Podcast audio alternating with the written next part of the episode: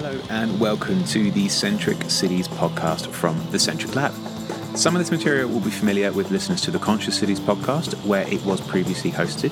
However, we decided to bring things in house to further our intended direction with it. Centric are all about enhancing user experience in the built environment. And integral to this is mapping out ecosystems and looking for the friction and tension points that exist within. Well, that's what exactly this podcast aims to explore by interviewing professionals working at the coalface of the businesses helping design, build, manage, and dream of the cities of tomorrow. My name is Josh, and I'll be your host. In this episode, I've taken a slightly different format to the usual tone. In the quest to learn a little bit more about the state of artificial intelligence, I've teamed up with Ben Byford, a technologist that runs the Machine Ethics podcast series. In this episode, we interview each other I've had the pleasure of knowing Ben for around three years, and I've always enjoyed his thirst for knowledge in asking deeper questions about the role of AI in our lives. Amongst many things, Ben's career has focused on applying his theories to games designing, education for companies like Decoded, where he a facilitator and a teacher, as well as a venture called Eulogy that was focused on connecting academic studies to industry better, something that we can wholeheartedly get behind it. So, really, that's enough from me for now, and let's get into the conversation. The first thing I would like to know, Ben, is actually um, can you tell me a little bit more about the, you tell the listeners a bit more about the Machine Ethics podcast and kind of how you ended up uh, producing it? Yeah, um, thanks, Josh. Um, so I'm Ben Byford. Um, I'm predominantly a designer and maker of things. Um, I got into doing the Machine Ethics podcast after uh, starting to do a presentation on IoT a couple of years ago um, in a Shoreditch festival. Um, and all the conversations I was having in researching the kind of IoT security, uh, so Internet of Things, uh, all these um, new devices which were being brought in at the time into our homes, and all the conversations which I was having with um, various different people in the tech industry were really interesting questions on behavior change, um, social impact. Um, kind of societal questions rather than technological ones, um, and that actually made me uh, rethink the talk I was doing, and I moved into a talk which was uh, on machine ethics and to do with all these kind of um, I would say soft, softer questions, but more um, philosophy questions and, and questions around um, ethics and morality and and how um, the tools that we make affect us, basically, and that that's what it comes down to. Um, so the Machine Ethics podcast is is leading on from that and actually talking to amazing people within the industry, um, people who are pundits or, or makers or uh, writers or um, different types of people about um, algorithms, machines, and AI, and the interesting kind of philosophy behind the things that we're making currently. And um, I was really interested to talk to you, Josh, because uh, some of these things are appearing within um, especially IoT within city um, and, and development uh, sectors, and um, it's really interesting to um, to me about how these things could be implemented and how they would affect us in our kind of daily lives, almost. It's it's wonderful to all hear. I mean, it's just a natural thing that we'd end up in this mm. podcast together, uh, having known each other for a little while. Uh, it's interesting because we're both looking at exploring our relative fields. So, you know, in Conscious Cities, it's about um, understanding the humans behind huh, almost the machines themselves, you know, the property companies, the planning authorities, the architects, but those who are also working in policy, but equally in technology. Um, you know, and yours very much the same from your point. But equally, there's, there's kind of an identity of the problem there that we're we're still actually separating the issue, and it takes us actually knowing each other a little bit more to sort of bridge that gap. So, you know, in in the built environment in real estate, you know, AI is talked about a lot because it's mm. quite an antiquated industry, and uh, it's you know, it's there are plenty of cases where they still have the silver platter out serving tea at meetings, and you know, certainly in London, it's in lovely, beautiful offices, but right. you know, it, but people are questioning whether their role, their roles will disappear, what will happen to how buildings get put up, etc. But yeah. I guess I want to flip that question over to you: is you know how much is the sort of the built environment, you know, real estate planning, construction, etc., being talked about in the sort of AI circles, if that's you know if that's the right way to put it, that you are uh, mixing in and who you're talking to. Um, yeah, I, I, that's a really interesting question. I think um, on face value, I haven't seen very much um, conversation in that direction. Um, but I think it's easy to think about all the things within that sector that can be affected by um, different AI developments. Um, and I think I think we will see a change that we will see in, in most industries. In um, there's a phrase that people use about hollowing out, but I think there's going to be a change, and I don't necessarily think that the, the all industries will be hollowed out in that way. Um, but I think there will be um, efficiency gains and innovations which will be coming in. Um, and some of those will definitely affect the the, sector that we're talking about here, with um, planning and, and then development.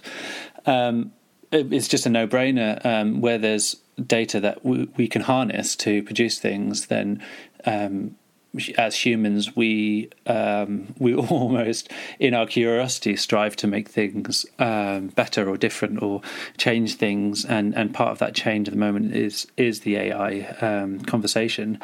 So I, I definitely see things going to be going further in that direction. I think it's for me, it's to do with um, you know being mindful of of that implementation. So um, we could change this, should we, or how is this change going to affect us, um, etc. So these are the kinds of questions which I am currently urging people to consider and that comes down to um, people who are making the, the actual software and are making the things to people who are buying the things and um, all that chain of um, for those people to consider actually how how the impact of these things will affect um, both their business and, and the society at large basically I don't know if Can that answers your question. follow up question to that because it, do you feel that it's a point where the, the, lack of questioning oneself in the, you know the desire to kind of to propel forward to be innovative to get a good job to to move forward that there is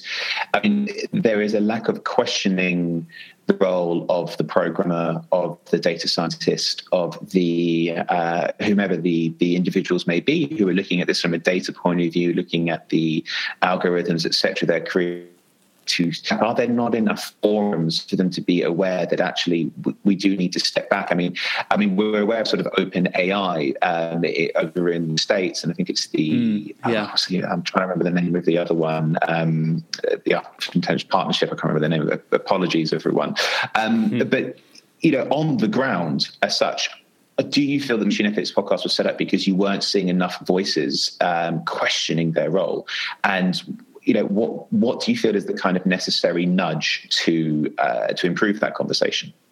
Um, yeah, I, I, do. I did think that I set up the podcast um, partially because I was interested in that um, sphere and I want to learn more. And, to learn more, um, I cannily uh, develop the podcast in order to speak to really, really interesting people. Um, so that was definitely part of it. And um, part of my own personal development, personal development, but also um, I wasn't seeing those voices um, broadcast. I was maybe hearing what people had to say, but I wasn't hearing it in the uh, the media. And the media tends to have a very um, a, a, single thread at the moment to do with um, this sort of conversation, where um, the conversation is stuck on the trolley problem or the ideas of being killed by automated cars, and it's uh, it's not actually developing within um, news outlets. So I see where I'm sat at the moment as trying to develop um, the thinking and the exposure at the same time through these podcasts and through my own work uh, with companies um, and developing um, guidelines and such. Um, and I'm currently also part of the um, IEEE um, conversation on producing guides for um, autonomous systems. Um, so they have a um, set of guidelines which you can check out on IEEE. Uh, I think it's 7000i um, on their website. You can find the previous document, and that's being updated at the moment to produce uh, better guidelines for companies who are producing such systems. i have gone off on one. Uh, I'm trying to it's good, good. remember the People second part of that question. Where they can read. uh, yeah. Uh, what was the second part of the question? Sorry, Josh. Um, the, the question was, you know, where, you know, what or are there platforms missing right. in which people I, I, mean i am talking about the technology personnel the people mm. behind the machine um, are there are there platforms missing for them to have a better form of sort of self questioning and engagement around the concept of sort of ethics within a code, as opposed to, you know, I need a job, I need to do really well and to yeah. be more of an authority. Yeah, I mean, that is a really difficult question. I think that's, um, that's a societal question because I think that comes down to all sorts of jobs, not just the AI stuff. Uh, um, and the AI stuff is is primed to be really, really good or really, really bad. Um, because of the network behavior um, involved. Um, but I think you could apply that to all sorts of things. I think um, not all scientists or academics or uh, computer scientists are benevolent. Um, they they often make code in various different ways because of various different reasons, um, but most of those reasons come down to money, and I think that is um, a systemic problem within the industry at large. Because um, I'll give you an example. I saw a company recently who was a startup, and they got some um, uh, a round funding, so they got quite a lot of money uh, pumped into them recently, and their whole pitch is to make it easier for companies to gamify uh, whatever they're doing. So, and their pitch is um, how does it uh, that Facebook keep you coming back for more? They've got these algorithms that finely tune the dopamine levels in your brain by having certain likes um, given to you at certain times, and they can hold things back and give you things all at once. And they do these cognitive tricks to help you to um, keep coming back to the Facebook, um, you know, world now. It's not just a website, I guess. Um, and we can do that for your company using our artificial systems and cognitive know how. And I think that's really interesting as a company. But what they're doing is they are selling it as a thing that will help you sell ads or um, to get people coming back so you can make money on ads. Um, and that's a systemic problem within society that we are we have the potential to make like fabulous advances in every direction and it just so happens that a lot of the direction is in eyeballs on screens at the moment um, and getting people to look at adverts and that we really need to fight against basically. Um, and there's a really good quote which i can't remember who originally said it but it was um, all the greatest minds of the last decade have been working on making people look at ads you know? Um, mm, spend more time yeah. looking at ads. Um, and i think that is just awful and very pro- problematic and i think the ai um, companies that I've seen a lot of um, aren't doing any, you know, there needs to be more questioning about what people are actually doing.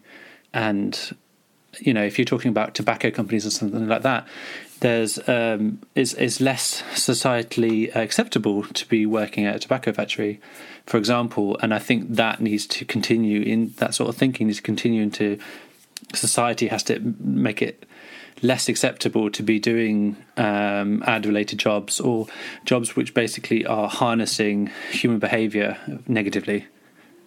Um, the end. well, I think you're, you're, you're, preaching to the choir in the conversion yeah, here. Yeah. Uh, you know, working with a lot of uh, neuroscientists and cognitive scientists, you know, their views on neuromarketing are very skeptical.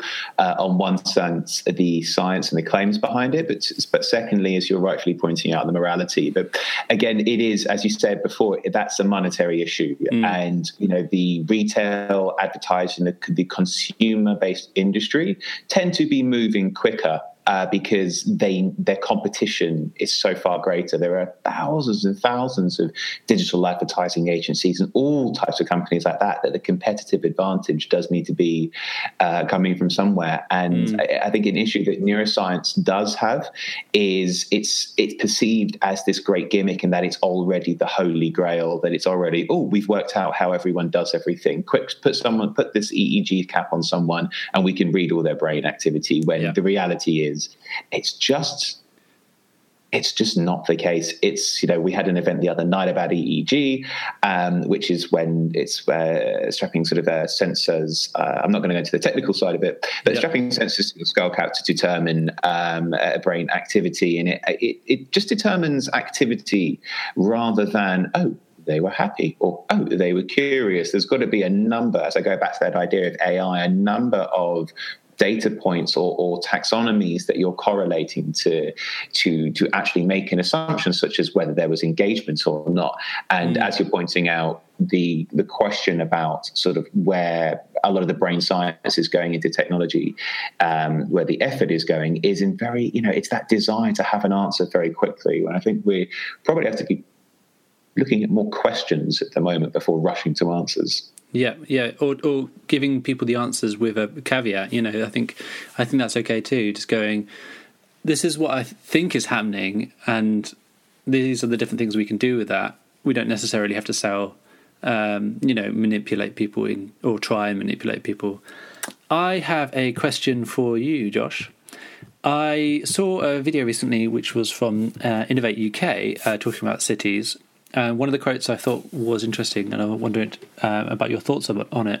Um, and he said, Our cities will soon be thinking like human brain thanks to AI and IoT. So I was just wondering what you think about kind of these sorts of technologies coming into um, the cityscape and um, town planning and that sort of thing.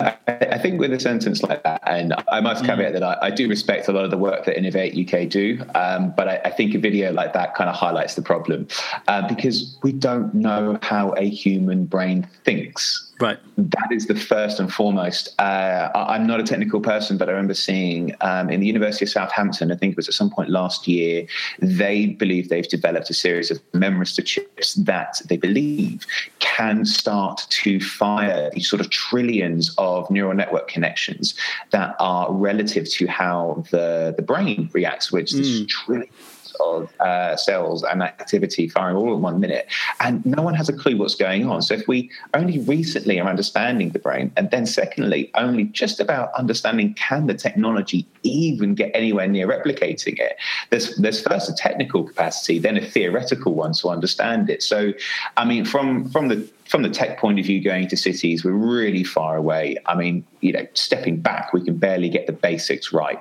Mm. Uh, barely get a phone signal in most office buildings in city centres. I mean, it's it, it's actually a bit pathetic. and I think you know this idea of okay, well, let's focus on making a city uh, have a brain. Let's run mm. for that. Let's let's make everything uh, sensor led. Let's make it smart in that way. We we will get there, but at the moment, it's a little bit like polishing a turd and glittering tech over the top. And reality is, things can easily just break apart. Um, you know, I, I, think the idea of if it's acting like a human, and this is where we, you know we mm. get back to this sort of theoretical, you know, side of psychology and neurosciences. Well, um, you know, humans have a self-driven goal, and you know there are a number of ways we craft our desires, and they're influenced by a variety of points. But you know, we are a self-actualized you know process and, and program, yeah. um, and we cater towards ourselves and a shallow network around us. And I guess my question is, or you know, my answer is, you know, how does a city respond to you know if we take London uh, to eight million people, or if you know if we have the other mega cities of the size it's meant to be, I feel it's only going to be just like our political systems, which just cannot cater to everyone, and they are mm. falling apart at the seams. So, you know, how true do I think the statement is? I think it's a long way off. Um, I think we'll we will make incremental stages once we can get a phone signal working. So, if I can follow on from my point, Ben, and actually throw part of that question back to you, you know, if there is the Im- imperative and the incentive and the desire to laden our cities with uh, technology sensors to gather these data points so we can make them smart, mm. um, from a technologist perspective um, and the people that you're interacting with in the conversations, is there an immediate sort of current barrier to entry in coating our cities with sensor? You know, is it policy or is it actually the technology and the technological processes behind it that's holding it back? Um, I think there is nothing particularly holding it back. Um, um, that's a really interesting question because I have a, I've got an example which is uh, close to home. Um, so I'm I'm in Bristol, um, and they do actually have a high speed network within Bristol, um, which is called um, Bristol's Open. Uh, it's quite an ironic uh, name actually. Um, so Bristol is Open is a network of high-speed cables within the city, um, and then on top of that, they have a mesh network of Wi-Fi hubs within lampposts and street furniture within Bristol Centre. Um, so, from a technology, technologist's point of view, um, this is really exciting stuff. This is like um, infrastructure that you can get on board with, use for various different things, and it's high speed, connected, and it is within the city and available. Great. So, awesome. We have this stuff. We don't really have to do any of that boring kind of connected um, things. We can talk together over one network. But in that case, the policies are getting um, in front of um, the innovations. So they have a problem where, because this is all publicly funded, that um, they can't really broker privately funded projects within this network. Um, what that means is they can get uh, publicly funded other projects. Um, projects from universities have been involved with Bristol's Open. Um, and actually, you should probably go and look at their website and talk to them directly because I don't know the full story. Um, but in trying to get involved myself, I was unable to do so because of the some of the um, bureaucracy in place. Um, so, and also they are the, their own gatekeepers in that way as well. So I heard of a project which was running on that network, which was um, a load of um, air sensors, pollution sensors. throughout this network within Bristol Centre, and because of the feedback they were getting on those sensors, they stopped the project um, and didn't make that information public. So um, there's a lot of um, really interesting things hmm. going on, um, but for some reason, the gatekeepers involved, uh, in this case, um, the local government, um, are in the way of making things better or more transparent um, for um, the public. And I don't know what their long term plan with it was, but when I spoke to them, they were trying to get more startups involved, but it was almost um, an impossible um, ask because of some of the the um, the issues with actually being able to get those people um, through all these hoops to then be allowed to use the network uh, and no startup that I knew was going to be able to go f- through that process. So um, I think yes, there is a massive issue in this in the way, and there should be a easier way to talk to these organisations and get signing offs for things or get. Um, you know, green marks um, to go ahead with some projects, testing and show, and you know, we we can just make this whole process easier.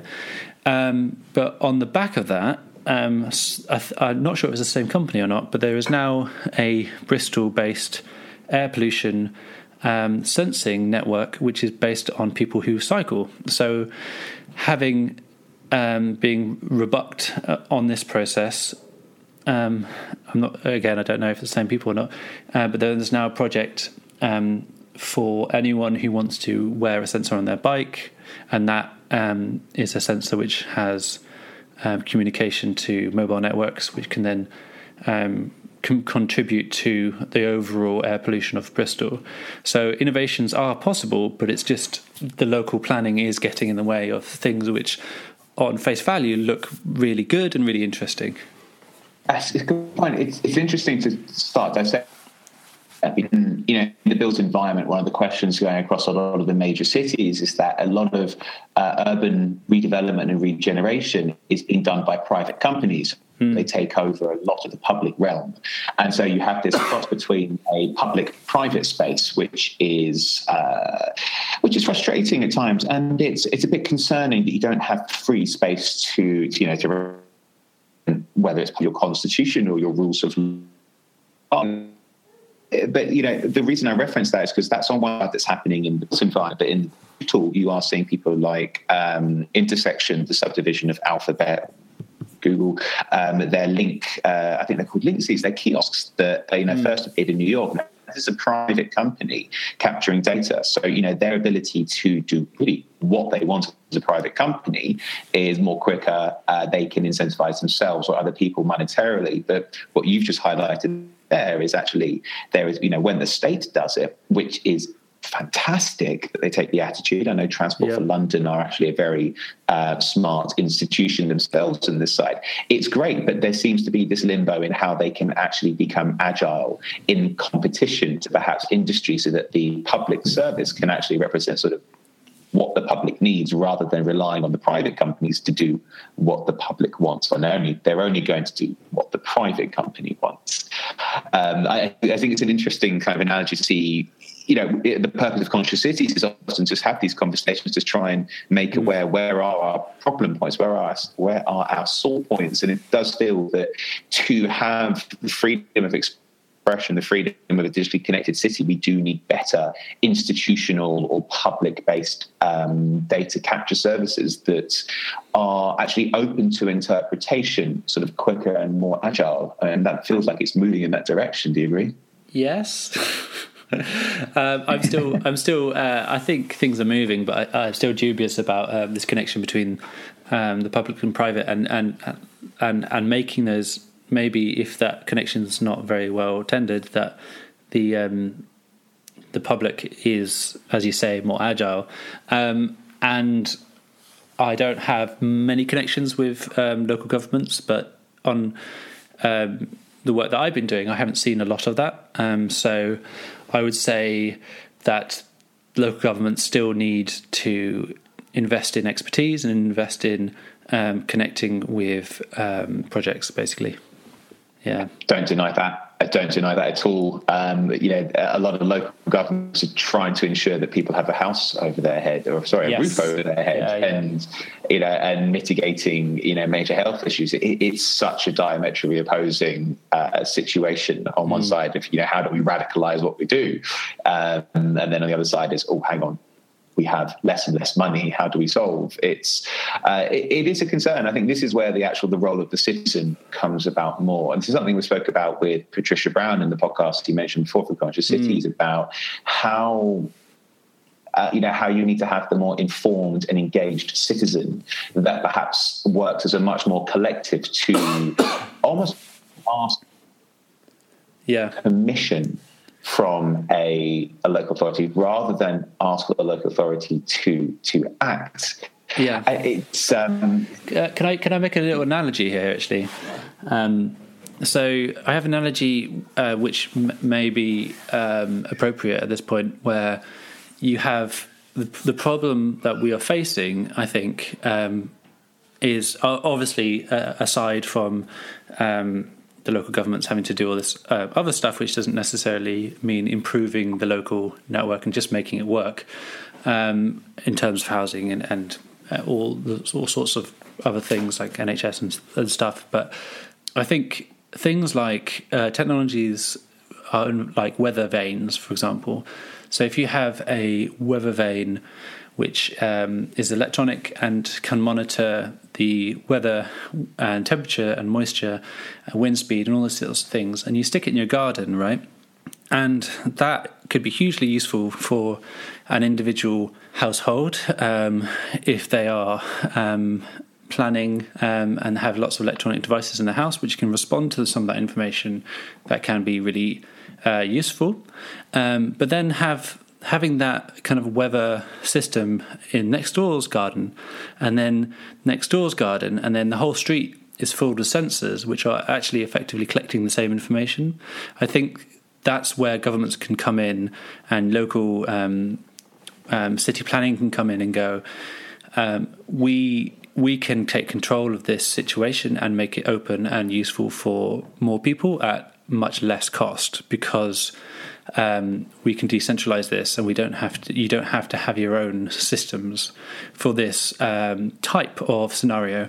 Obviously, that's a very specific um, situation, but I think um, where local governments have a trump card over private companies is private companies want to sell to as many in um, as often as possible, whereas local governments um, don't want to sell at all, just want to um, produce, um, you know, uh, as much as they can in the most efficient way. So um, I think it, it would be useful to look at situations where local governments can come in and, and um, technology wise and do things um, actually better than private companies could do because of that situation.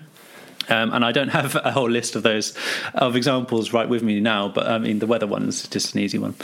I mean, if you if you if someone wants to pay me, I can probably put together that list. I mean, uh, moving on, um, um, continuing on with um, city development. Josh, do you worry about um, privacy um, to do with uh, implementing this sort of stuff in, in our surroundings, to do with personal um, data and, and, that sort of thing? Is that a worry that you've seen within the podcast that you've been doing or with the people you've been chatting with as well? It's funny, it's a 50 50 on the people I've, I speak to. Personally, I'm not that scared. And I don't know whether it's blind optimism or informed mm. optimism from stepping outside the circle. So I think um, I, I think it's interesting where you know, I think we're getting to a point in society where for every company who wants to try and get away with something or do a, you know, or to one up the game to their own advantage, we're, we're equally getting a stronger fight back. I, I, think, you know, this is looking at things like the Panama Papers and the Paradise Papers that have just been coming out, yep. where there, you know, people are willfully leaking huge amounts of information on wrongdoings that they are seeing um, not necessarily illegal wrongdoings, but societally unfair uh, wrongdoings, and that you know we're seeing more and more sort of transparency uh, is, is coming to the fore, and that's making people more aware. And I think this idea that you know as soon as someone says privacy and data in a city, we're just we have this trigger that just makes us think of Orwell's 1984, and that mm. we are going to be controlled. But I think public awareness is getting much stronger, and uh, you know this is the idea about how to ask questions about your data better and to be a voice in some form of media representation, and I think an articulated voice, more importantly, uh, on you know on how people should be demanding better transparency on data that's collected and the assumptions and predictions and models that people make with it. So uh, I think the more informed consumer that we're seeing in a number of industries that's driving a well, whether it be a product change, such as uh, you know certainly on our phones, but whether it be you know where I talk about um, it's you know in offices that people want a better experience for their health and well-being. I think the more informed consumer that's becoming more aware of what can be done with their data and what yeah. should be done with their data is going to change that question. That I, and I think it's that I have faith that people are getting smarter, and that that result will inform companies who want the moral high ground. If you look at Bell Pottinger, uh, I believe it is Bell Pottinger, who they're, they're you know, the problems that they have faced in South Africa, uh, the company is, has basically gone into administration. Uh, but caveat that with any corrections that may come after this podcast we see in the news on on PR it is a huge, huge issue they cannot escape, uh, escape from. And uh, was at an event to do with those in marketing, and your uh, there insurance taken out against companies' um, PR, and that their reputational risk is so great. And so I think we will see, um, you know, those with a sense of morals climb to the top and demonstrate that they are better. And I think with that, with an informed consumer, we will end up somewhere better. I think in the short term, we're going to get some mistakes, but I think it is.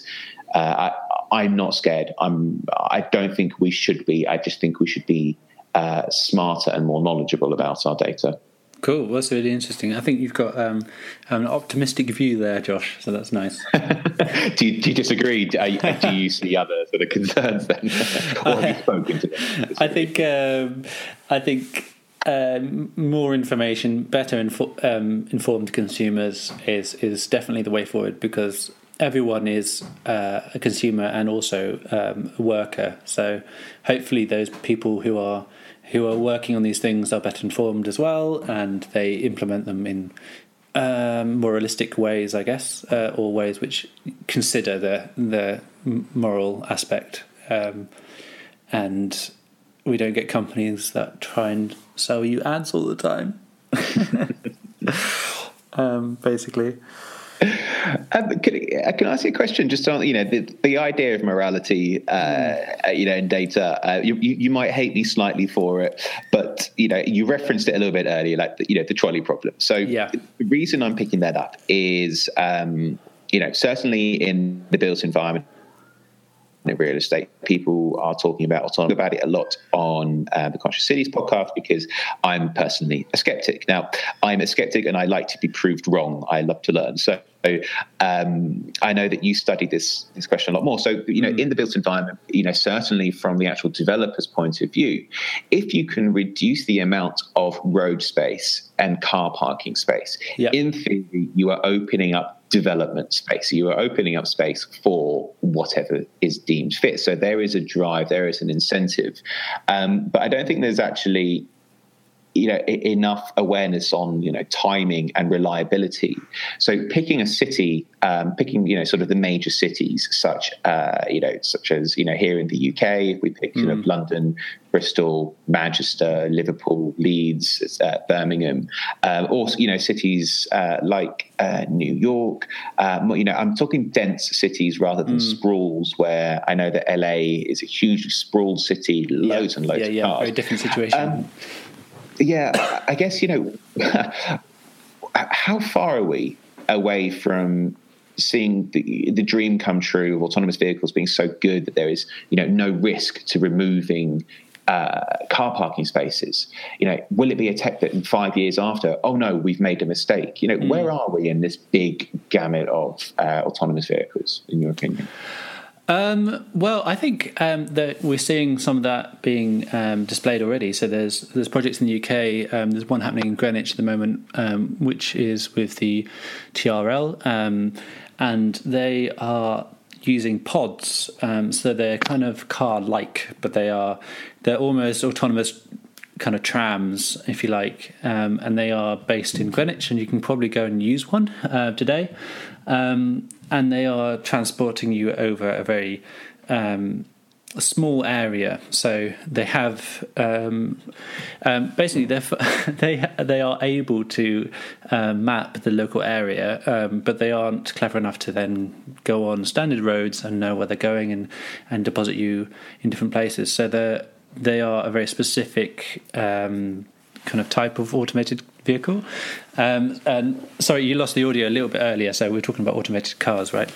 Um, I think I think um, for cities it's actually easier than um, for transportation between cities, um, in in my personal view. So, um, if you have a, a condensed environment and you have only a certain amount of roads, you can quite quickly, um, and, and a lot of the traffic, I think that the idea here is that a lot of the traffic is local traffic. So when you have a lot of local traffic, you can actually move the pressure off the local traffic uh, onto things like taxis and buses, and then by extension, automated vehicles. And I think personally, the best way of doing that is actually we could do that now with the technology we have, um, but in a similar way that we have bus lanes we could extend the bus lanes to be more technologically enabled and um, to make those bus lanes um, uh, physically um, more obvious um, for pedestrians and, and just put automated cars in and, and, use them because I think that technology is good enough for that. Um, but alongside doing that, you'd actually have to do a lot of um, educating the public in order to be aware that these machines were new and they did certain things.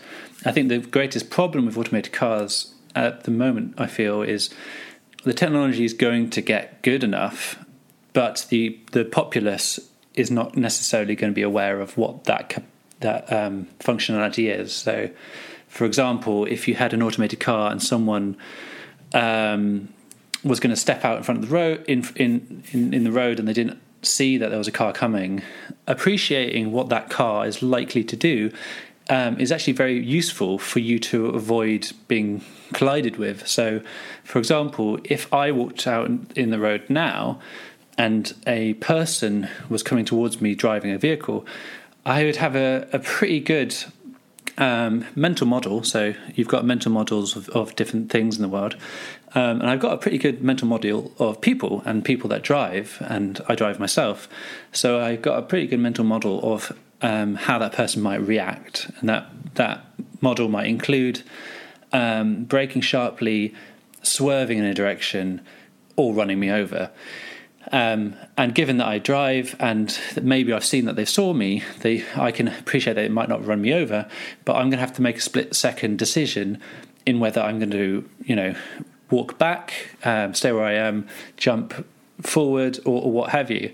But when you're faced with um, an automated car and you don't actually know what the functionality of that system is, and you don't have a very good mental model of it because it's new and you haven't been educated, you can't actually appreciate what the best um, uh, decision to make is in that situation. Um, so the easiest thing to do would be to not enable the public to interact with them. Um, so to make them more like trains, so have their own tracks. But any other situation um, more lenient to that, where they're on uh, more open roads, then we have to pair the education with um, sorry pair the technology improvements with education of, of society because otherwise we're going to get into trouble with people uh, uh, not knowing misbehaving or purposely being um, um, gaming systems um, so I think that's a really important message um, that eventually we'll all be educated on what these systems do, and if we don't, we, we might be in trouble. Um, but essentially, we could do it now. so that's the answer, Josh. I should have made that more succinct. um, thanks for that, Ben. I mean, it, yeah. it, it's good to get your because I know you, you, look into the you know a lot of the sort of science behind this and the technology behind it. I mean, you know, to the kind of like you know question that I put. I mean, I, I may have interpreted wrong. You may have missed the point, but none of it is actually saying, well, look, we can completely change all the roads. It's kind of going, well, here is an alternative transport method mm. rather than here is how we, you know, revolutionize transport. It's kind of like, yeah. here's how we have a little bit of evolution involved. And I, I kind of just question, like, is, is it worth all the time and money and the brain power that's going into it? I, I'm looking at it and I think I'd much rather have all those intelligent data scientists trying to work on uh, on forms of curing cancer. yeah, I, mean, I could say that about lots of things, really. Because if we're just going to have another bus lane equivalent, yes. or just other things in the bus lane, it, you know, is it you know is it replacement or is it displacement of other people? I think there's I don't know. There's a question that becomes yeah. you know in in the circles that you kind of explore about uh, you know insurance policy. Yeah. Behind uh, someone who may have an autonomous vehicle and someone who drives a normal, and instantly you're then start, you know, you're creating a class of citizens through how they can perhaps afford to interact with their environment. When okay, we're starting to get there now with things like mm. congestion charges in cities that tax people on polluting vehicles. Yeah. Um, another one of these. I think it's it's a big political I question. Think, I don't know. You know, is this? Yeah, I think that's an opportunity actually, um, rather than. Um, so I'm going to take the optimistic on this uh, question. Um, so I hear what you're saying, but I think um, it's completely transformative. Um, and I had, I think I was more skeptical, but after talking to uh, lots of people on the Machine Ethics podcast,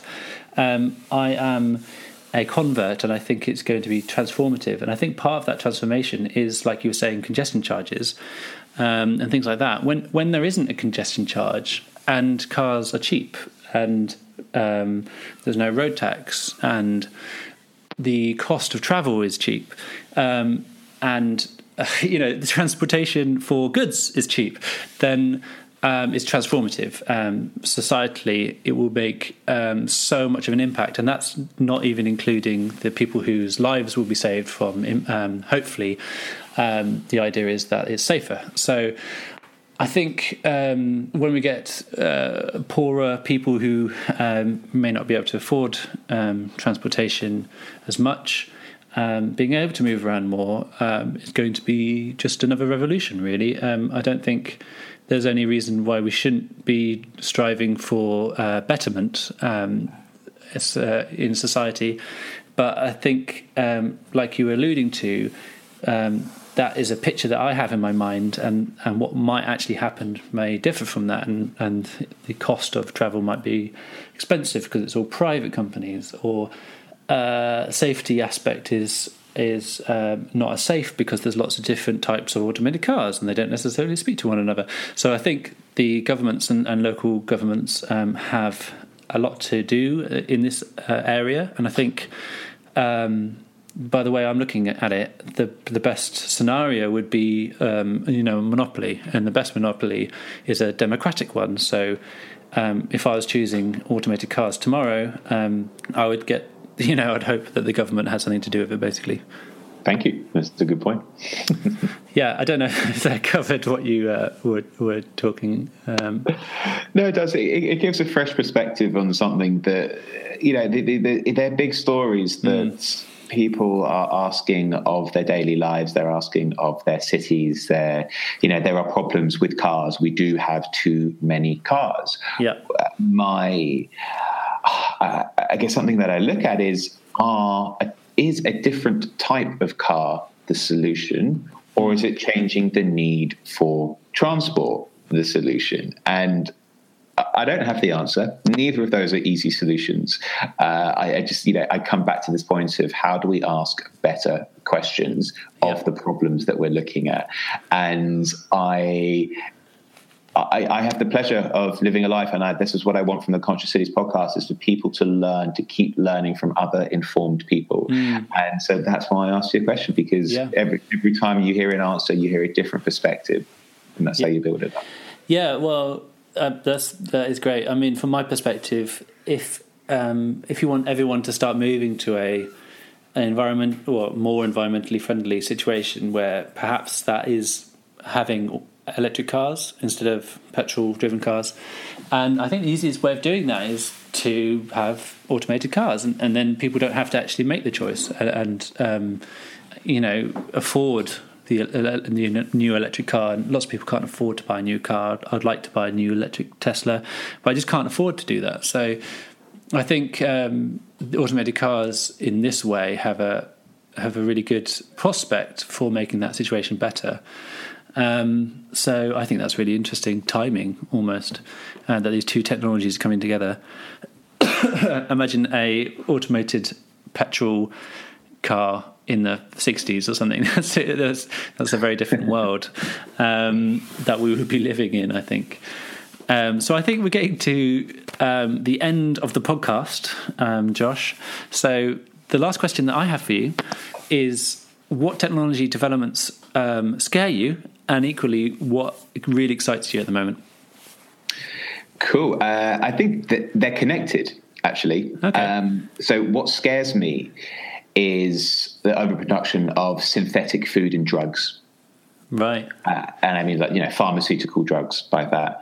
Uh, I think we're now actually seeing the effects of uh, pharmaceutical, uh, synthetic, uh, recreational drugs having an effect on certain aspects of society. So, I mean, the way that I look at that when it comes to food is we are organic creatures and you know more and more we're learning and more and more reports and studies demonstrating the impacts of chemicals on our on our bodies and systems um, you know the majority of consumer based food for the western world does come from a lot of artificial manufacturing it petrifies me. Young children, in particular, drinking things like Lucozade.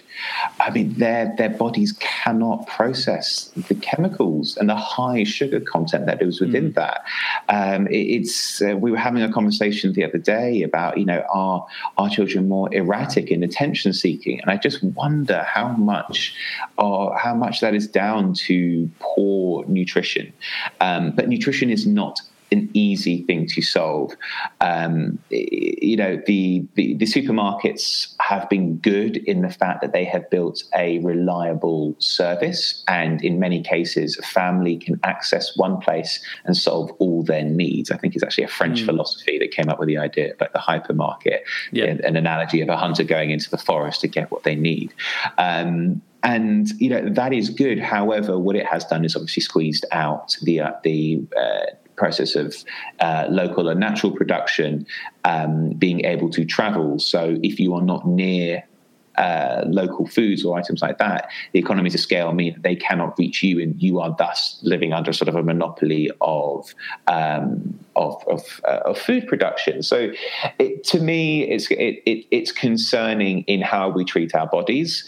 Um, you know, I think for all the wrong reasons, Jamie Oliver here in the UK was just just, just destroyed for some of this work he was trying to do with um, on Channel Four about getting healthy food in schools, and I think he cried in episodes at seeing the level of food that was given by children. I think uh, Netflix is actually putting out or I think it's they might have bought the rights, but there is a number of food-based documentaries there. So you know, there's a service which uh, millions and hundreds of millions of people, I think it is, have a Netflix service. At which point they can see these documentaries. So the information is coming out more and more.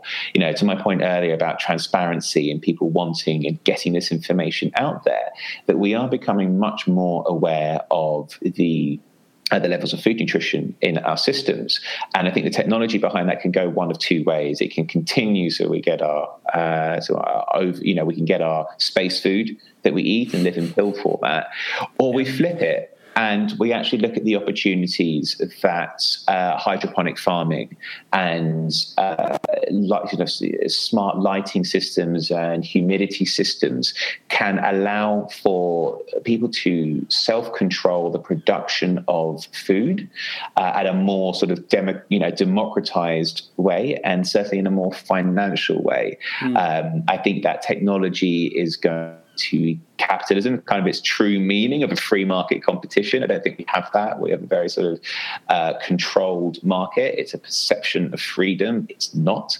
Uh, and I, I think we're getting to a point. I think there's a company called Plenty who've just raised, I think it's Plenty or Plentiful, um, over in the States. They've just raised 250 million from SoftBank Future Visions. I think it's the Future Vision Fund. Right, yeah. uh, their, apologies if I got that exact uh, name wrong.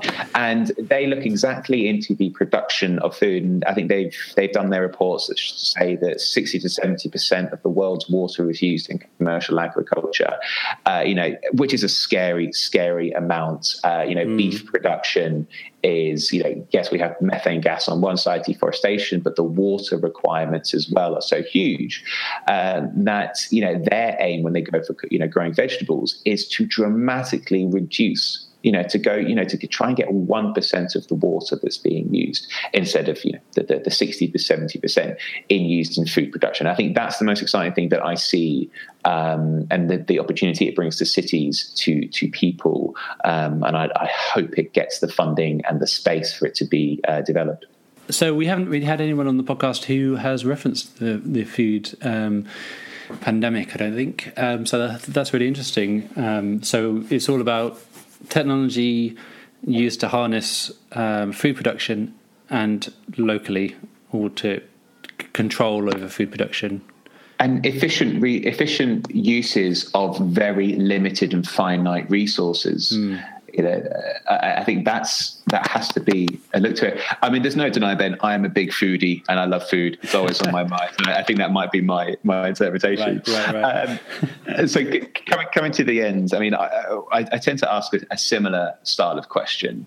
Um, it's not necessarily what, what, scares or excites us. I think it's um, more on the most effective thing. So um, uh, to date on Conscious Cities, I've been interviewing people who work in the built environment. So I've mm. worked for, um, sorry, I've spoken with people who work in sort of prop tech businesses, uh, spoken to people who work in financial lending, um, uh, working people who work in sort of uh, traditional property development. So it'd be interesting to get your view uh, as you know, sh- shall I say, uh, an outsider of the, the normal industry. Mm. That if you if you looked at the built environment and from that you can pick whatever element of it, you can you can pick civic uh, elements or you can pick you know offices office developments and things like that. Um, if you were to look at it and you know, if you could just in, in front of a room of all the big decision makers, kind of scream your point of guys, you've completely missed this great opportunity here. Do you not see what we could do if you just did X, and I've got this piece of technology here that's going to make that happen. You know, when you're looking at it, is there is there a piece of tech that you're going, you know what, this would make such a difference from the experiences that I've had in this, you know, mm-hmm. living in cities. I think this might not be the answer you're looking for, but I think yeah. the thing that springs to mind is the technology of togetherness. um, so I think we have a tendency to make things um, which are creating experiences for small amounts of people, um, and I think cities are. Um, they they do this as well, and they don't necessarily encourage um, participation. I think the the more that we can do to encourage participation within our cities, the better. And I think Bristol is a good example of this because the city centre is basically um, a large shopping district, and shopping is an, an activity. It's, it can be a leisure activity, but it's it's very much a um, an activity for few people, few individuals, or uh, a solo activity. And I think that we need to encourage larger scale activities for people, um, whether that's um, sports or games or um, music events or, or, something like that, which um, are easily accessible. And I think that's where the technology comes into it, where there is um, ways of seeing what the city has to offer um, as you are moving through it um, which doesn't involve going to Costa or uh, you know Peacocks or, or, or, whatever it is. Like um,